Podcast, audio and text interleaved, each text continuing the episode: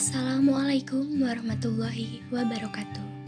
Perkenalkan, nama saya Merisa Pia Pandini dengan NIM 2003149, mata kuliah Ilmu Kewarganegaraan, program studi Pendidikan Kewarganegaraan 2020B.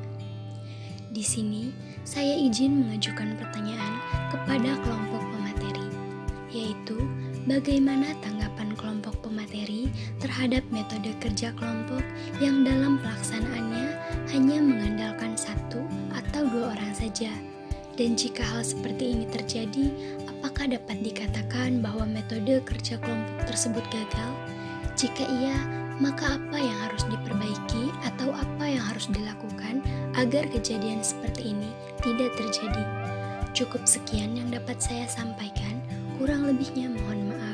Wassalamualaikum warahmatullahi wabarakatuh.